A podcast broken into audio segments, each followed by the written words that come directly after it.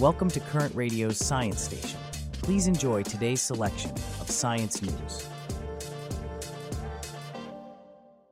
Diego, have you seen the recent news about the U.S. National Science Foundation, the NSF, planning to explore creative ways of funding research? Yes, Charlotte, I have. It's quite an interesting initiative. They're partnering with the Institute for Progress, a think tank based in Washington, D.C., to evaluate how efficiently the NSF is funding and supporting research. Right. And this initiative was prompted by the CHIPS and Science Act passed by the U in 2022. It's a move to support more exploratory and curiosity driven research. Caleb Watney, the co founder and joint CEO of IFP, is overseeing the experiments. Yes, and it's not just about improving the funding process, it's also about understanding the organizational structures and incentives of science. It seems like the NSF is trying to build a research feedback loop into its system. That's correct, Diego. And they're not just looking at the current system, they're also studying past changes and their impact on the scientific ecosystem. They're even considering implementing a no deadline policy for grant proposals. That's an interesting idea.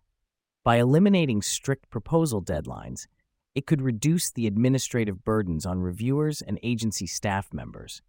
Plus, it might also increase the quality of submitted proposals if scientists can submit them when they feel it's most scientifically relevant. Exactly, Diego.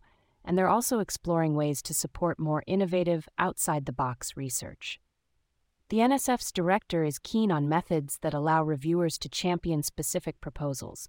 They're referring to these as golden tickets. That's fascinating, Charlotte. It's like they're trying to break away from a consensus oriented approach and give reviewers more discretion. It'll be interesting to see how this impacts who gets funded and why. Yes, and they're not rushing into this. They're planning to run a diagnostic stage before introducing any major changes. For example, they might ask reviewers who they would have given a golden ticket to and why, without actually changing the distribution of who gets funded. That makes sense. It's a way to test the waters and see how these changes might affect the distribution of funding. And it's not just about the NSF. They're also in dialogue with the U.S. National Institutes of Health and some science agencies in the UK. It's a promising initiative, Diego. The way we fund and structure research has been stable for the past 60 years. It's about time we considered new approaches. As Watney said, the current system has a lot of merit, but there's always room for improvement. Absolutely, Charlotte. It's a step towards making the research funding process more efficient, innovative, and inclusive. It's going to be interesting to see how this initiative unfolds. From the exploration of innovative research funding methods, let's now turn our attention to a pressing issue that requires immediate action and innovative solutions of its own. A new report warns of the imminent tipping points that our planet is nearing due to climate change and the potential irreversible impact these could have on our natural systems. Let's delve into this. Charlotte, it seems we're at the brink of crossing numerous tipping points due to climate change, according to a report compiled by over 200 researchers. That's right, Diego. These tipping points could lead to the irreversible impact on natural systems crucial to human livelihoods. And while some scientists are wary due to the difficulty in defining and assessing these risks, there's no doubt that the risks are real and escalating with increasing global temperatures. Tim Lenton, a climate scientist who led this report, warns that these tipping points pose threats of a magnitude that humanity has never faced before. The report was released at the 28th United Nations Climate Change Conference, COP28, in Dubai. It's a stark reminder of the urgency to confront these dangers and accelerate efforts to prevent them. And speaking of COP28, other data released there highlight the extent of the challenge. This year's global fossil fuel emissions are on track to hit a record high, and despite nations' pledges to cut emissions, we could still see global temperatures rise to 2.5 degrees Celsius above pre industrial levels by 2100. Which would be catastrophic. The Tipping Points report paints a grim picture of what could happen. Coral reefs, ice sheets in Greenland and West Antarctica, northern forests, mangroves, and other coastal ecosystems are all at risk. Even the Amazon rainforest could potentially be replaced by savanna with just 2 degrees Celsius of warming. Manjana Milkoreit, a political scientist and co author of the report, underscores that consideration of these tipping points makes short term action even more urgent. The decisions we make in the next decade or two could affect life on the planet for thousands of years. There's a debate, though, isn't there? Michael Oppenheimer, a climate scientist at Princeton University, questions whether focusing on these tipping points would actually stimulate action. He suggests that the increasing frequency of extreme weather events and other climate impacts might be more persuasive. Yes, Diego, but the report also brings a glimmer of hope. It lists potential positive tipping points in social, political, and economic systems that could result in benefits for the climate. For instance, the decreasing cost of wind and solar power is driving investments away from fossil fuels and towards clean energy. That's true. It's clear that the incremental policies pursued by governments so far aren't enough. We need to find and trigger some positive tipping points that accelerate action down an alternative pathway. The stakes couldn't be higher, could they? As we continue to monitor the climate crisis, it's clear that the scientific community is urging us to confront these dangers head on and take decisive action now. Absolutely, Charlotte. It's not just about mitigating the risks, but also about seizing the opportunities to create a sustainable future. Every decision counts. From global concerns to personal ones, our next story takes us from the vast expanses of our planet to the confines of our homes. While we've been discussing the potential impacts of climate change on our environment, it appears that our living arrangements could be having an unexpected impact on our personal health. Brace yourselves as we delve into a surprising study about the effects of renting a home.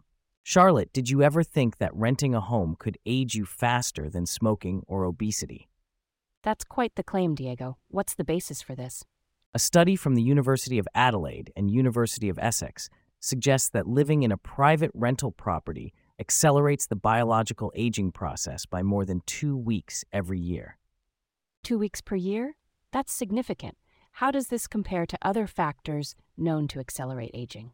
According to the same research, renting has worse effects on biological age than being unemployed, which adds 1.4 weeks per year, obesity, which adds one week per year, or being a former smoker, adding about 1.1 weeks. It's quite surprising.